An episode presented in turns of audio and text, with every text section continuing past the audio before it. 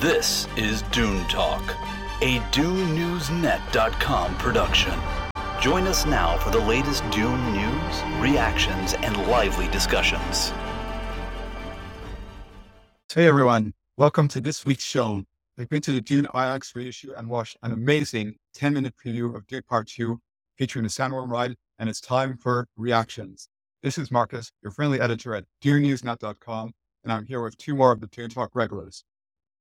Hey everyone, it's Johnny Sobczak here again. It's the middle heat of Dune season, it feels like, or at least getting close to it. Uh, really excited to discuss what we saw at special event. And uh, tickets are on sale now. It seems like there's an ad or social media post every day. People are talking about it online. It's just a great, great feeling, great time, and really excited. Hey everyone, Simon Daoudi back. Um, I know, look different. I've been busy. Uh, but like Johnny said, uh, super excited. I feel like every time I open Twitter slash X, there's some new Dune little clip or something telling me to go buy my tickets. Great. Let's talk Dune Part 2 sneak peek. Dune Movie News. So, this past uh, Wednesday, Dune Part 1 returned to select IMAX locations across the United States and Canada for one night only. At the end, viewers were treated to a sneak peek just over 10 minutes at Dune Part 2. Note that similar events will also be held at many international territories between February 7 and 9. As usual, check DuneNewsNet.com for our list of countries and dates. So, first of all, great to rewatch uh, Dune on an IMAX screen once again, uh, two years after original release, right? And every shot, it just contains so much details, and the big screen is just such an incredible way to take in those uh, uh visuals and sounds. Something was different this time, though. Uh, before the movie started, there was a message from uh, Timothée Chalamet and Zendaya, and uh, just reminding audiences, you know, stay seated um, until the, the, end. And then, of course, uh, after the credits rolled, it was what we were all waiting for: a big screen preview of Dune Part Two. First, a sizzle reel, uh, which had a mix of scenes where we previously seen from the trailers, as well as a bunch of brand new shots, uh, intercut with um, commentary from, uh, from Timothée Chalamet, Zendaya, Austin Butler, Florence Pugh, and um, and Rebecca Ferguson. So um, yeah, let, us talk about some of the the, the new, new, shots and like any other takeaways you got from seeing those uh, uh, those previous shots as well on, on the on big screen. Uh, Simon, you want to kick off? Sure. Um, it was so fast. I mean, that sizzle was probably under two minutes. I get that the main focus was the 10 minute clip that we're going to be talking about, but it was nice to see more of like the cast behind the scenes I personally would like to seen like hours of that stuff, but that's just me because you know I want to see more of Dune 2. I think the biggest thing was what we actually got to see in the 10 minute clip that impressed me the most because it was such a bunch of fast scenes. We saw the scene with the Baron, I think, in the beginning again when he's on Arrakis, when he's floating that we've seen in the trailer. But I I don't recall any major scenes that stood out in my mind from the little sizzle in the beginning. Yeah, I would say um, in terms of the sizzle itself, you know, before we get to the worms section, um, it was very quick. It was very much in the introduction before the main sequence. You know, we kind of got some snippets of like behind the scenes footage mixed in with footage from the film, uh, and also, of course, some interviews and quick comments from the cast and Denis Villeneuve had a, had a great little uh, introduction as well.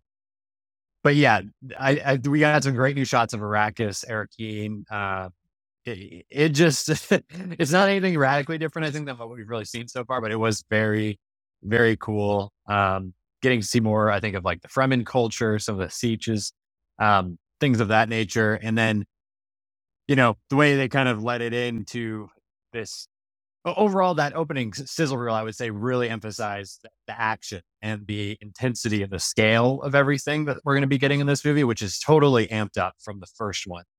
And I think that was a perfect kind of setting the scene in terms of, you know, what what you can expect from the movie, but also what we were going to see in the elongated sequence of the worm riding. And getting to hear the cast talk, it's really the first time we've heard them talk at length, I feel. Um, you know, we've gotten a little quotes here and there in the media, Austin Butler doing interviews and stuff like that. But um, for them to be sitting down specifically talking about the movie it was great to kind of get some of that more behind the scenes type of a segment and, you know, stuff that you find on the Blu-ray, you know, months after the movie comes out, things like that. I'm looking forward to more of that. I'm sure we'll get plenty between now and the release. Uh, but I feel like that was really a good setting for it. And then um, Villeneuve just kind of really pitching the movie really well, really hard to the audience, which the people that were there watching it probably don't need all that much convincing, especially by the way, um, you know, things went overall. I will also add that, frankly, and I know we're talking about the new footage, but if they hadn't had any new footage or anything special, I still would have been there to watch part one because it was incredible to see it again in IMAX. It was like watching it for the first time. Um, I feel like I could appreciate it in a whole new way. And I hadn't seen it. I, I purposely waited because I figured they would do a re-release. Um, and so getting to see it after, you know, over, I think a year, maybe a year and a half of, of not watching it was pretty great. Um, and I think it, it was also a great kind of palate cleanser in terms of like your, your expectations. Cause like you're, really dialing into like what the first movie was in his in, in every little scene and overall um its energy it's the music the effects um and i think that's what made the worm riding sequence that we got to see just even more impactful is because it, it there is a different energy a different quality to it even though it's very much the same world the same filmmaker all the same elements it just it's got something extra to it and i just feel like if that's any indication of the rest of the movie um, and we're to go into more detail here in a moment. It's, I think the movie is really going to be special. And I've been saying that for a long time. I do think that all things considered, it does have every pop, you know, opportunity or possibility to surpass what we got in part one. I agree with Johnny. It was great seeing it again. And as much as I, I haven't seen it, probably did six, seven months or even a year. I mean, I, I see it often when I'm editing, you know, the show grabbing stills, but really sitting down and watching it, and especially in IMAX, I remember it being big, but the scale, like some of the shots, like the ships, and like even the desert scenes. It's just amazing what uh, Greig Fraser and the team did on that. And just, I still got goosebumps. Look, I'll be the first one to admit there's some scenes where I cried. Like when Leto's like, I wish we had more time there's a tear coming down. Look, I go through the range of emotions. I get happy, I get sad when I watch it. And it was great seeing it again a couple of weeks before we get to see part two. And I kind of did the same thing, Johnny. I didn't want to watch it on like TV or whatever because mm-hmm. I knew it was going to be re released. We were hoping for that. And it was kind of a great welcome back to Arrakis for a little bit and re like refresh our mind about it. Yeah, I think uh, John, maybe you had mentioned that on on on uh, on X about how you know we, we've had already three, you know, large, uh, big size trailers, and there's still so much that we haven't seen yet. And um, in the sizzle reel itself, because I was uh, taking quick quick notes, I think that there was at least like, yeah, maybe eight or more shots that we we hadn't seen before, mixed mixed with the other shots, and that, that there was certainly a couple that stood up. But the sizzle reel itself, it starts with um, we hear the thumper sounds uh, and then, you know, first we see one thumper and then you're, you're zooming out and then you see that there's a lot of thumpers, you know, it's, and like that can only be, mean one thing, you know, like they're, they're, calling all those worms over and they're going to, you know, be heading towards, uh, towards Arrakeen. that, that's probably like re- really like towards, uh, towards the end of the movie. Um, yeah, no, I definitely know. I thought, I thought that was a great way to introduce it. Marcus, I'm glad you pointed that out. Um, cause just the implication totally forgot about that, that means yeah, just the implication of seeing so many thumpers in one spot. You're just like, wow, this is really going to be to be something special. And you're right, we did see again. There was a lot of similar footage, um, maybe new shots that were just slightly different, or like just before or after something we've already seen. Um, especially some of the action sequences. But yeah, I mean, the, the few new, truly new stuff we did get to see was very exciting and kind of alluded to some stuff. I feel like maybe they were. I'm I'm sure we will see some of these shots, and I think we already have in just the last couple days some quick glimpses of these shots before the movie comes out. Um, but I feel like maybe I almost think that maybe because they know that these are like the hardcore fans are going to be there, like they were willing to show a little bit extra in terms of uh, you know not caring about certain things like down the line towards the end of the movie because there are some epic, epic and dark looking. Um, and dark, I mean like violent and sinister uh, seeming um, shots, uh, especially with um, just the big battle that's going to take place at the end of this movie. And the infiltration of Arrakeen and all these different things that are going to happen that we've already gotten some some glimpses of. Um, lots of blood, lots of dirt, lots of worms. Um, and it just looks great. As, as you said, Simon, uh, Greig Fraser, he obviously won the Oscar for part one. And I just, the more we see this movie, I'm like, wow, like I don't know how they managed to really just raise the bar and, uh, and just, you, you think you can get better than part one, but lo and behold, here we are. And it just looks like they've expanded. They've taken things that they felt like they maybe could improve on or expand upon from the first one. And I just think that they're, they did have done something really special just off the little bit that we've seen, you know, on top of the trailers, of course. But um, um, I will say there was a really cool, this isn't uh, even plot related whatsoever, but just as an, an, an, image that popped out in my head when I saw it was uh, a new shot of Giedi Prime where, and this is actually in some of the recent, uh, the recent clip that came out online. So you can find a, a, a image of it. It basically is like, at first I thought it was an explosions like, oh, wow, like Giedi Prime, is this under attack? Like what's going on? But it's after you look at it a couple times, it's clearly fireworks going on. And it's still, it's like nighttime, but it's also like, is it black and white? Because the fireworks are kind of white looking. So it's just such a cool visual. And I'm excited. Uh, the thing that I like about that the most uh, that stood out to me, apart from the actual visual, is getting more Giedi Prime, getting more Harkonnens, getting more of that culture, that life on that planet.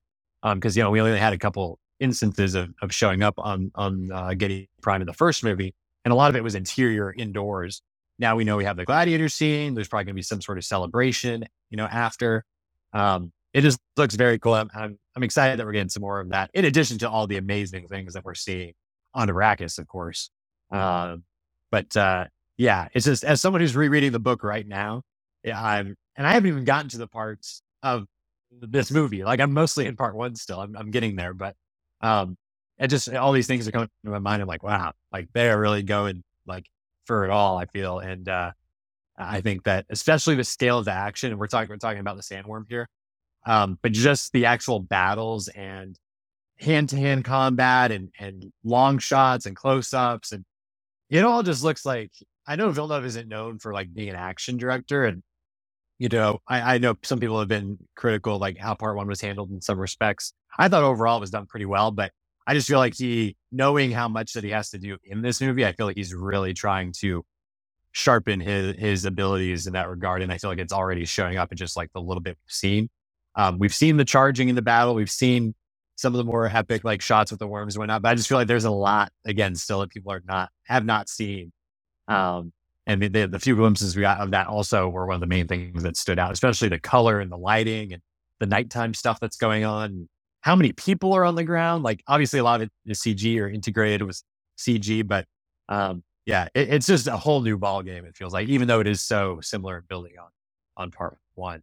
Um, and obviously the worm, the worm ride that we're about to talk about, like that is one of the things that I'd say more, maybe more than anything else, is going to be built upon and used so much compared to the first one because we only got a couple of real glimpses or three, maybe three encounters with a worm in part one, and, and the worms seem like they're going to be a every everyday occurrence, every scene occurrence in this movie, which I don't think any Dune fans will will be complaining about.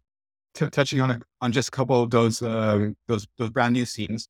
Uh, so, John, you, you'd call that, yeah, we, see the fireworks over Giedi Prime. So that's probably like the celebration after, uh, you know, Feyd has won in the arena and, you know, he's, he's been announced as the, the, the heir, heir to the uh, Harkonnens. Um, we also saw a shot of uh, two uh, harvesters under attack. Um, there was a shot of the Emperor's ship. It's uh, you know uh, above Arrakeen, fl- flying flying over there, probably going to the plains to to land and uh, set up the base there. Uh, we see an intimate moment between uh, Paul and, and Chani, so that, that's probably like a bit um, yeah towards the, the, the middle of the film when when they, they already have a full relationship. Um, we also see one shot of Paul lying on the, on the floor of the desert. It's unclear if he's like waking up there or or something's happened. It could be a vision uh, and we got different angles of Chani riding on the sandworm. Uh, so, like r- r- really uh, a, a, lot, um, a lot happening in, in just that those those flashes. Uh, but I think the, the, one that I do want to touch on and spend a bit of time on before we go to the sandworm ride is there. There's there's one shot of um, what appears Jessica uh, walking in a in a sietch room. Uh, I'm, I'm, assuming it's, it's a room in a sietch, and you know she's she's a um, going to be their religious leader. So she's going to have a really nice, nice room in Sietch. There, there's, there's decorations. Um, but she she's walking around, and it clearly looks like she's she's pregnant in that in that shot. I mean, it could just be me, like from from from, from what I've seen forever, but her positioning and and the size of her stomach. Um, so yeah, like again, I want to say like I, have just seen seen the question out there so many times. Is Alia in the movie? Yes, she is in, in the movie.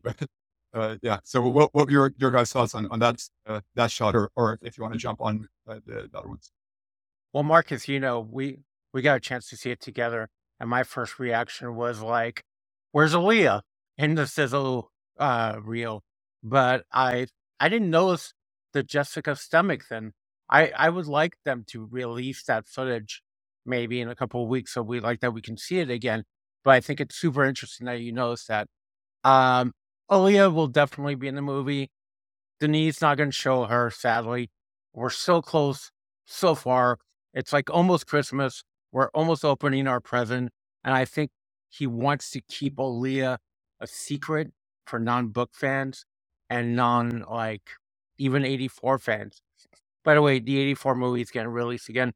People get a chance to see it in theater. I know I'm going. It's gonna be gonna be interesting to see that in the big screen. But that's a really interesting shot. I like I said, I totally was overwhelmed just by all the new shots and everything. Good memory, Marcus. Yeah, that moment, um, it didn't stand out to me as far as pregnancy is concerned, just because it was such a quick glimpse in her body position and her what she's wearing. Like it's hard to see. Um, I can definitely understand though that that thinking. Frankly, I I don't know. I guess the, the fact of the matter is like we know she's pregnant because she says so in part one. So I'm not really like thinking that in in depth about it. Like I would ima- imagine her stomach's going to be showing at some point in part two. I mean, it would make sense. Um, I guess there uh, the, the big question is we don't know when or I guess if she's going to give birth during this movie. Presumably she is. The thing is we so we as far as we can tell, at least being book readers and seeing all the footage that we have, I don't, don't know how late Jessica shows up, like where she's at during the second half of the movie or like the final third of the movie, for example. Um, because everything we've seen from the big battle and what's happening at the very end and the duel with Feyd and Paul, as far as anyone has pointed out, I haven't seen Jessica in any of that. Um, obviously, I would say maybe the latest appearance that she's made that we know for sure would be like where she's talking to him on the rocks and she has the face tattoos and um, uh, that seems like it's right maybe before they go to battle or, or, perhaps at some later date or something. I'm not really sure, but that and obviously we don't see her full body in that that uh, image, but uh, yeah, I mean she's pregnant for sure, and we know that we're getting uh, a child uh, one way or another. Just a matter of, it, and that's what I love about part two compared to part one already. Um, is I feel, and I've heard other people say this, and I was talking to my friend about it the other night after we saw the footage part one, you could kind of, as if you've read the book, you could kind of like parse out like, okay, it's probably going to end around here. It's going to have to do this, this, and this. You have to explain this, set that up. Um, now we still know that there's certain plot points, characters, events that they're going to have to do in this movie and where it's going to end, quote unquote. But I feel like there's just so much more mystery in terms of the structure and like maybe different creative liberties they could take with it. Um, and a lot of room for like interpretation and, and, uh, artistic freedom. So I think there's just a lot of fun that's going to come from this movie. And I think we're already seeing that in the footage that we're seeing. I think that we're seeing Bill Villeneuve really kind of without any restraints and uh, really just, I, I, think he knows that Messiah is probably going to happen. all, all like, I think all likelihood is pointing toward that. Um, and I think he just really wants to like tee it up well and like have people in love with this movie and being, be willing or open to watching a third one potentially, you know, with, with that option. And knowing that Messiah is going to be a very different kind of movie, um, I think we're just going to get, you know, everything and then some with this one, which is great. Um, and, and all those shots and everything from the worm stuff to the Feyd stuff, Giedi Prime to Jessica just in a room, standing or pacing back and forth. Like there's so much that you can read into or like analyze. And I, I think that's great. And I'm just, I know that we're going to do that once the movie's out, uh, you know, obviously. Well, let's not forget also Jessica does take the water of life. So there could be scenes where we don't see her, where she's in her water of life type of coma. And uh, in the book, I don't remember, but I know in the 84 movie, they make clear that there is a time jump.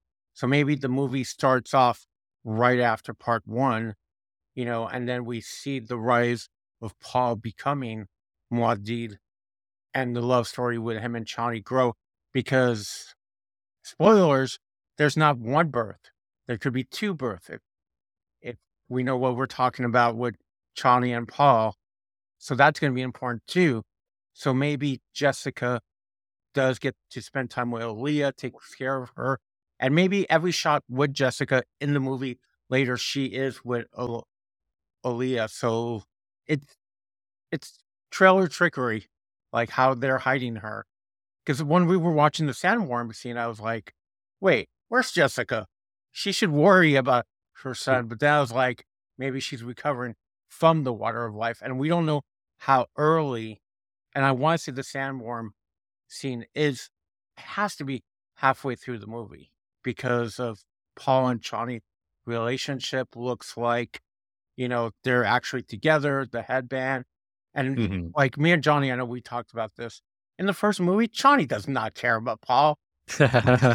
she does not give an F about him. Like, it's just a little boy. Like, go away. I hope you die honorably. So we have to create that. It seems like from some interviews I've seen also that Chani doesn't trust Paul as the Messiah, the Muad'Dib. And that's something I love that she's going to have to be like, he is the chosen one. You know, he is the Kwisatz Haderach. So it's going to take time. It's not going to be like, oh, Paul, I love you right away. Yeah. And, and she tried to call it out, in like, uh, you know, in her comments that she, she loves to see those sort of, I think she described it as conflicted characters. Uh, like that, that they're in between a lot of different things, or her, her love for Paul and like her loyalty to her people. So I think we, as we discussed in the previous episodes, we're going to see a lot of that that conflict uh, within Chani and how that's uh, expressed uh, in terms of her going against prophecy and uh, yeah, maybe not not fully trusting him. So then, as we've uh, alluded to, it was the, the big scene that uh, Denis Villeneuve introduced, and he, he talked about how, as, as a boy, as a, as a young reader, he, he dreamt of that scene of Paul riding the, sandworm for the first time, and then indeed we got to see that that whole um, that whole scene. I, I think it must have been about five to six minutes. Um, and we had already seen maybe like one minute, one and a half minutes based on the trailer footage, but yeah, seeing, seeing the whole thing on, on screen, that was uh, amazing. Like, uh, I will hand it over to, to Johnny. Like, what, what were your thoughts, like seeing that, that screen, uh, scene in full?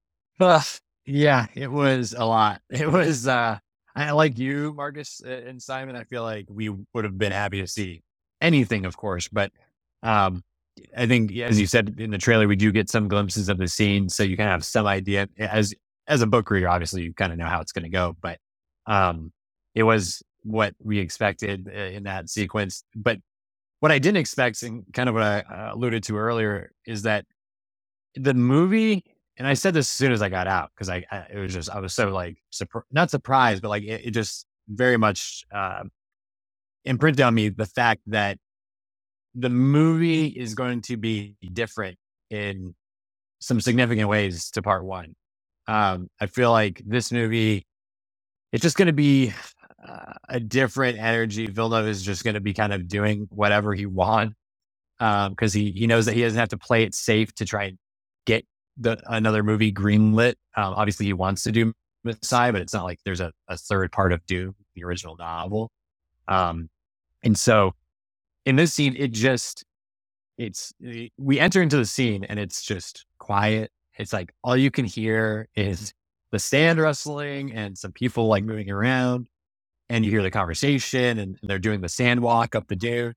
Um, and immediately I, I, and I just felt like I was like, wow, like this is just so because we just watched part one. So it's like you've been rattled for like two and a half hours with Hans Zimmer's score and like the attack on Arrakeen and like the sand harvester and the sandworm sequence and like Caladan, like moving from Caladan to, to Arrakis and Giedi Prime being introduced and the Baron. And like there's all these crazy things that happen and it's loud and it's like super like visually like arresting. And then all of a sudden, like you're in the desert and it's quiet and there's this conversation happening.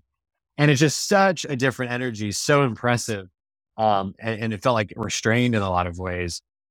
Um, and that's how it starts out. And that's really how it goes through like the first half of the scene, because the first half of the scene is all the build up to the worm ride itself.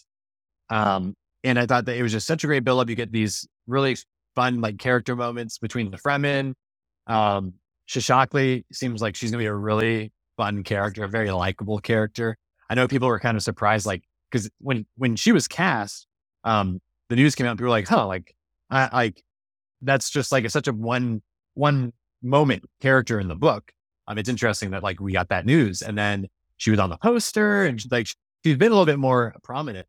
Um, which some of that stuff is like contractual, but in, in just this scene alone, she clearly has like a presence, and she has a fun like banter with Chani, and she's one of the, the, the most, if not the most vocal of the Fremen that are in this group watching the worm riding. She yells out to Paul, like has this moment with Chani, which is like the funniest part of the scene, probably. Um, and then there's a back and forth with Stilgar and Paul. That's also kind of funny, but also like has a great like weight to it. Um, it's just like very impressive, like tonally, like balancing it, and very different from like almost anything I've seen Villeneuve do. Um, I can think of like some standout moments of like smart, like more subtle humor, like Arrival, um, and things like that. But I just thought it was so well done in terms of tone, and then in terms of form and and actual like uh, technical elements. I mean, is again we saw it in IMAX. It was so overwhelming and awesome. when I say awesome, I mean like truly like awe inspiring with the way that Greig Fraser, it's you know the camera like there's these longer takes and then the edits are like very like very clean cut. And it, even with the worm approaching, there's a shot sustained of Paul on the dune watching the worm come forward for like 10 or 15 seconds. I'm just like watching and it looks so impressive, looks so good. There's no, nothing about the effects that stands out or looks strange. Uh, um, and then the actual ride in terms of how the sound is incorporated. And again, you're in IMAX and you feel like you're on a roller coaster. There's all these things like moving around you almost. And like you're, I was like ducking down in my seat with the worm, like crashing into the dune. And it was just all so well done. And then, but I, I mentioned it's very quiet all throughout the sequence. And there's, and when I say that, I mean, there's no score really for majority of the scene. Um, but then the way it's like very well like tied in and like kind of rises up as Paul is succeeding uh, and and able to mount and ride the worm. I thought it was just such a such a nice way of incorporating that theme and, and using that to effect in that particular moment. Um, and like just the release and the elation and it, it was just eh, like if you're a fan of the book and if you're a fan of the first movie, I cannot imagine if the rest of the movie is like this, and not saying in tone or anything, or even just the style or form, but just with the amount of care and thought that is put into it and has the impact visually and sonically and all these things. I mean, it, this moment was just as good as uh, as anything, if not better than anything in part one in terms of how it was handled. Um, and it was just so pleasant. And I think audiences, even if they're not that big of a fan of, of Dune and are just kind of showing up and maybe they saw it on Max or TV decide they want to watch the new one in theaters, I mean, I think people are absolutely going to love this movie. Um, there's a lot of dark stuff. There's a lot of interesting things that we have to see how they how they play out. But I think having this type of action and these type of, of moments is just going to do so much. And I thought it was just such a great choice to show as uh, uh you know an audience. Um, if you're trying to try to get people to want to go see this movie or tell other people that they have to go see this movie uh, and rave about it, like this is just nothing else could top this. Not the first 10 minutes. Some maybe some other things are maybe a little too spoilery. Um, I just thought it was a really good idea, really good marketing uh, you know, tool. And of course, people fumbling over their phones at the end to try and like buy tickets with the QR code. I thought I was like, this is this is beautiful. Um, and yeah, it tied into like the sizzle reel at the end. So that was it was a lot to absorb. Um, but it was very simple, very well done. Um, I God, I wish we had Garen to, to talk because I knowing him as well, I just can't. I would love to hear exactly what he thought about it, but um, I know you guys have plenty to say that I that I'm, I'm sure I missed, but I was very overwhelmed to say the least. I have to agree with Johnny. Um, the scene starts off very quiet, and especially like we just got done watching part one. It's a lot to take in, especially like the last 20 minutes. There's the fight with Jamis. You know, just we see them walking off the whole desert power then but it's kind of a quiet scene and honestly when i saw people walking in the sand i was like oh it's jessica and paul so i was kind of like surprised to see it was Stilgar and paul and their interaction is great. Like it's already more comical than anything that we got in part one and like uh, we saw i think it was in the first trailer ever nothing fancy you know and paul's just being paul but what's amazing, and I I said this a couple times in my head, you know, when I was watching part one again, is Joe Walker's editing, like just the shots, the quietness. And then when Paul finally gets up on the worm, you know, both feet up and has the sand hooks and is riding the worm, we hear Hans Zimmer's music from part one again. And I hope that they keep that same music and they don't change it for the actual film because it brings it all back together again. It brings it back to part one. It brings it back to the scene with the Gom Jabbar. It's just like there's a scene that always gets me in part one. It's when Leto's lying there and Paul gets the ring. I know it's basic editing, but I'm always like, F Joe Walker, man. That guy can edit. Like they know how to tell a story. And just like that. And also something that was impressive that we haven't talked about with the worm, the texture on the worm, how lifelike it could look. Because apparently there is no giant real sandworm. It's a bunch of, you know, shots that hopefully we'll get a cool making of on the 4K or whatever. But it's just how they put it together. I felt it. I felt like I was like, oh, okay, we're gonna get the sandworm, right. Cool. I was hoping for something else. But like you, Johnny, I was like, whoa, like I feel the dust. I feel the sand coming through. You know, it felt really for something that wasn't immersive, it felt immersive. And I hate using that word. it was just so epic and big. And it is like anyone that just saw part one was like, oh, wow, we get to see him ride a sandworm. And anyone that you talk to about doing, they'll either tell you the first, thing, I don't get it. It's weird. It's, they use weird words like Gom Benny Bene but everyone knows the sandworms. And I think that was a great way to show part two. Be like, you wanted sandworms? Well, here you go. You know, what was interesting in the showing that we saw, some people left when the credits ended. I mean, as the credits were rolling, like, I'm like, do they not know that there's like a little preview for part two? But, and also, it was just great marketing. And then we got a sandworm popcorn bucket that we'll talk about on, on the next episode. But it, was, it was, go ahead. Sorry, so I was just going to add to what you were saying. When you said immersive, uh, that's a really great phrase, even if you don't like to use it, because I feel like with, and Villeneuve has said this, like with IMAX, there's no, when it's fully expanded, the aspect ratio, there's no like, uh, like border almost. Like it, it engulfs like this entire side of a building, basically. Um, and I think that this scene, I because I'm not like an IMAX obsessive like uh, some people maybe. Like I don't think it's the end all be all necessarily. Uh, it's a great format, especially when it's used well and properly, which you know that doesn't happen maybe as often as it should. Dolby is excellent. Uh, you know, in terms of sound, you really can't beat Dolby and Dolby when they have Dolby Vision. You know, the way they use their uh, projector, it's it's really fantastic. It's hard to beat. Um, and I would probably recommend Dolby in any instance where you don't actually have the IMAX expanded ratio. However, with this, I was reminded of how awesome it is when a filmmaker, and we didn't have to be reminded that that uh, soon after Oppenheimer, obviously, because we all know how incredible that was and how well it was used there. But I feel it it reminds you like, wow, this when you're seeing it like this and it is does blow up all the way on the on the screen, it is so like there's there's really nothing like it because in terms of scale and how it approaches, like when Paul's standing on the dune and the dune's massive, it takes up like almost the entire screen. And then there's a whole other huge section of the screen that's looking off in the distance, and this worm is taking it up and approaching. Um, there's no other way to like really replicate that. And I think for this scene with the ride and how he gets on the worm and then he's you know climbing on top of it and the sound and it was just so like immersive as you said. And I think that I would recommend, I wouldn't have said this necessarily before seeing the scene, but after I like, I, I don't want to like say you have to see it in IMAX because if you can't, you can't, and that's fine. It's still going to be great either way.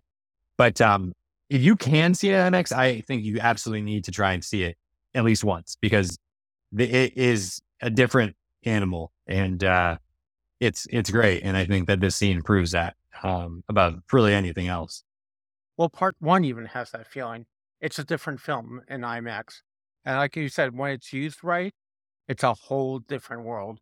Like in part one, when we see the worm come up to him and Jessica, just the scale, like you said, it's that building like, whoa, this is massive. You know, even if you got a, a 70 inch TV, a 85 LQ, whatever LG's putting out there right now, um, it's still not the same feeling. And seeing it in IMAX, if you can, great. And I get it, some people don't have IMAX next to them, but do yourself a favor, treat yourself, go see part two in IMAX. And we haven't seen it yet. And I can tell you, like the arena scene, oh my God. like I wish I I I hate that there's a Gladiator 2 coming out, but if they want to re-release the original Gladiator with Russell Crowe and IMAX, that's something you want to see in big epic skills. So, but that sandworm scene, I I don't want to say I was pleasantly surprised. There was part of me that's like, oh, that's what we're. Oh, okay. I'm happy that we get the scene. Like I wanted something else, but I think that's what Warner Brothers and Legendary wants, you know, them to show more than anything else. And by the way, I know you talked about Denis, but I just loved how he was like saying, uh, "Thank you for coming to, to watch this uh, sneaky preview."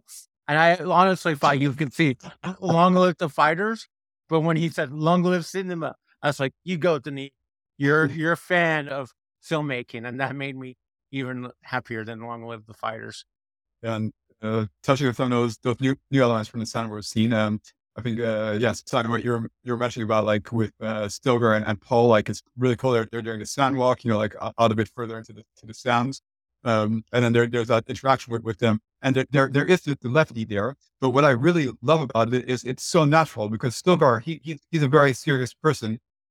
But it's because of that that you feel, you know, you know, there, there's there's a bit of uh, humor there with, with Paul's interaction. You know, like Paul's uh, smiling, you know, he's just going to be like, uh, play about it. Yeah, yeah I'm, I'm not going to do any any dancing when he knows, you know, he, he's going to like give, give it his all.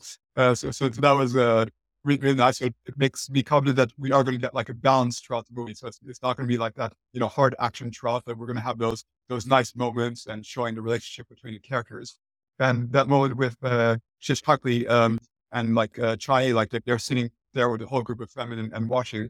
And, and, and that, that, was also nice. Like at first, when we heard the description about the, the scene and we hadn't watched it yet, it was like, okay, what does that mean? Like a feminist taunting Paul. But then actually you see that, you know, it's just like fr- friendly uh, teasing, you know, like don't embarrass us, you know, like uh, you know, obviously they're they're all like close to him and and they, they like him, you know, and, and they want him to succeed. Uh, so so that, that that was cool, and it, it does show that we're probably going to get like uh, more depth to Shishakli. We know that she's going to be at least in this scene, and that scene, I guess, much later in the film when uh, when like uh, she's attacked by harpooners. That that scene where, where we where we saw the, the Sia logo on on the floor in front of us. So it looks like she's going to play play a significant role at, at least uh, in, in some parts of the film. So yeah, that, that, that, that was really cool. And just like seeing, seeing the, the, the, whole thing when, uh, when, when Paul is, is doing the, the run and the sandworm is coming behind her and, and, and the, the whole dune is basically collapsing and you see like how basically the sandworm was like rearranging the, the, the landscape. I mean, it's like cinema experience. It just doesn't get better than that. Yeah. That scene with Chani and, uh, what's her name? Chachak. I can't pronounce her. I, A, I was surprised that she was there. And I love that Zendaya slash Chani looks worried, and you know why now with the blue bandana. It, it's a scene that's very important because of her relationship with Paul and what Paul means to her. Also, I like that Stilgar said Usul. You know, he didn't call him Paul, he didn't call him Wadid, he said Usul.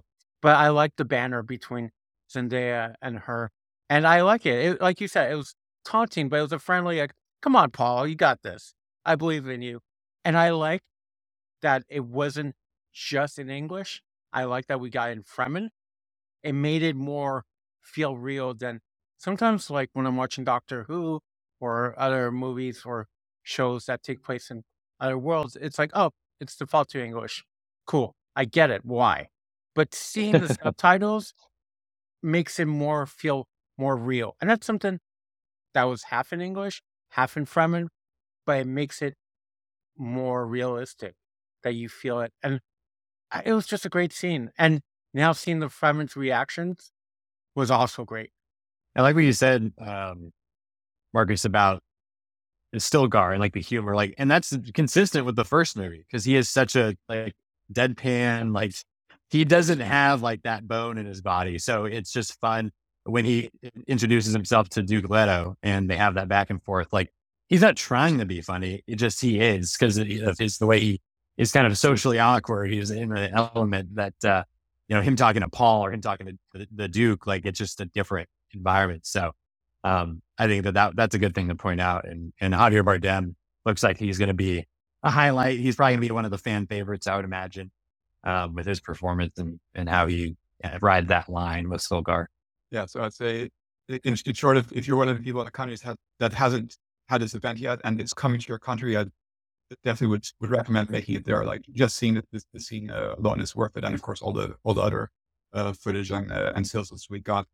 Um, yeah, then after that, like this this wasn't the, the, end of what, what was shown. So then we got another uh, montage. I would say maybe it was about like 30 seconds or, or more. And there we got to see a lot more of the, of the final battle. Uh, we see like the sandworms, like uh, like going over the, the landscape and heading towards the, the emperor's uh, like his his his tent base. And there's shots of intense fighting, like in the streets, you know, like in the streets of Arrakeen. And that's I mean we didn't see much like in the first movie about like you know, the actual streets, like outside of the, the, the residence. Um, and then we're seeing like also the fighting going on above with like with ornithopters in the sky and then explosions. So just really spectacular. Um, and we also see, see one thing that clarifies a bit that, that attack on the harvester. So we see that, uh, it looks like it's, uh, Gurney Halleck who he's, he's at the harvester and he's looking out there and uh, like he's getting ready to fight. And there are these Fremen coming out of the sands uh, so that's probably like just the moment before like uh, Paul recognizes uh, him and then, you know, the, the real. And so that's going to be a, a, a, cool moment uh, coming up there. Um, yeah. Then we also saw like uh, two scenes that, that really, really stood out to me um, in, in Another montage. So it appears that there's a woman walking on the sands. I mean, you, you, can't really make out it's who it is. Like, could it be Jessica? Could it be Chani? Could it be a vision of, you know, someone in, in, the, in the future? Um, and uh, she's walking on the sands, and there are Fremen bowing down on both sides. Well, I, am assuming it's Fremen, but you know this is all happening in, in the sands. So re- really intriguing. Like I, at this moment, I have no idea what that could be. I'm, I'm assuming it's going to be like a, a vision, that, the way it's, it's, set up, or like something from from the future. Uh, but that, that's um, know, it's just showing that there's so much we, we haven't seen yet. Um, and then we also get like a shot of uh, Paul uh, walking up the stairs with his knife, and that's like already in the final scene uh, inside the Emperor's uh, base. That that's uh, tenth base construction, and um, it seems like he's going upstairs potentially to where the Emperor is seated. So could this be like before the, the fight with, with Feyd, he's going up to like fight Feyd, or after the fight, you know, he's beat Feyd, and then he's walking up to the Emperor, and he's like, you know, like now it's time for me to take over. So I, I just uh, can't wait to see those those those full scenes. I would love for that scene just to for him to walk up to Walken and just be like, "Get off your chair, belongs to me. I'm the new boss in town." Yeah, I like that scene. Uh, the woman, it could be part of uh, Jessica's vision of the water of life, or it could be Alia's knife vision. just saying, maybe that's our Alia right there. No, but those scenes were really cool. Um, I I'm curious to know how they're gonna introduce the emperor right away. I mean, there was that description that that's in the first 10 minutes of what some people saw because I started counting how many times they mentioned the emperor and it was a lot. So it's kind of very much I remember when I was in film school, we studied Butch Cassidy and Sundance Kid a lot because of the writing and you know how great it is. And they talk about Bolivia nonstop you know, we need to go to Bolivia, Bolivia, Bolivia. Bolivia is a city, a country, you know, but finally we see Bolivia at the end of the film, but it's been built up this whole entire time that it is something so important. And the Emperor, I'm sure we'll, we'll get early on, but I'm just dying to see Christopher Walken scenes and just not the, your father was a weak man. You know, I want to see more. I, I'm dying to see some Christopher Walken, and also a special feature of the whole cast trying to do their Christopher Walken impressions. That would be great on the Blu-ray release. But the Emperor is, I think what I'm more excited than Feyd about part two. And I'm pretty excited about Sweet Feyd-Rautha. Yeah, that uh a couple things there, Marcus. That vision that you mentioned, it's definitely a vision. I mean, there's no doubt about that. Um, it is very. I mean, it's it is a great example of how much we do not know what we're going to see in this movie, and how much Villeneuve could dig into other elements of this world, uh, of the future, uh, of Messiah, for example. Um, because it looks it's in the desert, and there's very prominent clouds up in the sky which we know from part one, there are none on Arrakis, obviously, uh, with no water cycle. And then the the people bowing, I know you said they were Fremen, but and they could be, but they are like I don't think they were naked per se, but they had like nothing on like their upper bodies or their face. Like they were completely bare and they weren't wearing a mask or a helmet or any sort of garment. Um, but it was just a bunch of people like they were almost like black, like very much silhouetted type of figures. And when they were bowing, there was a quick close up shot of one of the figures as it was like as this woman was walking by. And it was almost like the face was like almost distorted with like a scream, like how like wide open the mouth was um of this person. So it was a very like like kind of it's a disturbing kind of image. I, I don't really know what like what to take from it, but it was very one of one of if not one of the more exciting um moments for me seeing that because it's such a quick clip, but it was so like, wow, like, dude, I have no idea what that is really. And I'm really excited to see. I don't expect a clear cut answer in the film, of course, but um, for fans of like the books, I think that at least it'll be very, very, very interesting. And also, there's another quick close up I'll mention. Paul seemingly waking up face down in what look in what looks like wet sand of some sort. so I don't know if that's supposed to be on an Arrakis. I don't know if that's supposed to be a vision. I don't know if it's supposed to be some like another planet.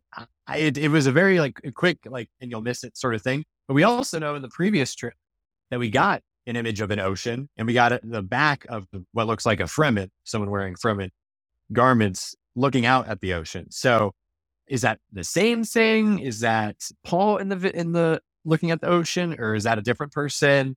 is it real? Is it not? Like, it, I just love all that that we just don't know.